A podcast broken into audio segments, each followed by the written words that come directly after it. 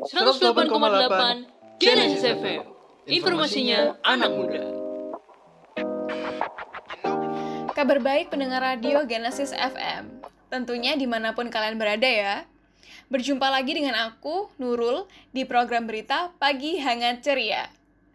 Nah, berita baru telah kami sediakan untuk kalian para pendengar. Salah satunya mengenai rencana pemerintah untuk melakukan pembelajaran secara tatap muka. Tentunya banyak pertanyaan dari masyarakat mengenai kebijakan ini. Kekhawatiran bermunculan tentang persiapan apakah sekolah nantinya bisa memiliki kapabilitas untuk melaksanakan pembelajaran di tengah pandemi. Salah satu sekolah di Surabaya, SMA IPIMS, juga sudah melakukan persiapan jauh-jauh hari untuk membuka pelayanan belajar mengajar ke murid.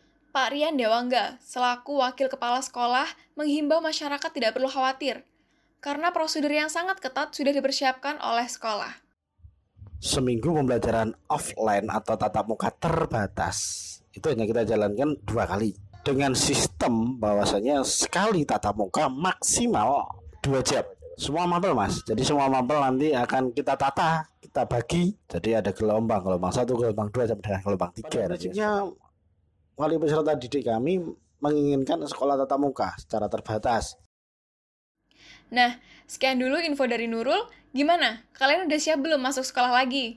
Semoga apa pun kebijakan yang ditetapkan oleh pemerintah nantinya menjadi keputusan yang terbaik untuk menunjang sistem pendidikan sekolah nantinya ya. Itu aja berita dan informasi yang bisa Nurul kasih tahu ke kalian. Semoga aktivitas kalian di tengah pandemi tetap berjalan produktif dan stay safe semuanya. 108,8 Genesis FM. Informasinya anak muda.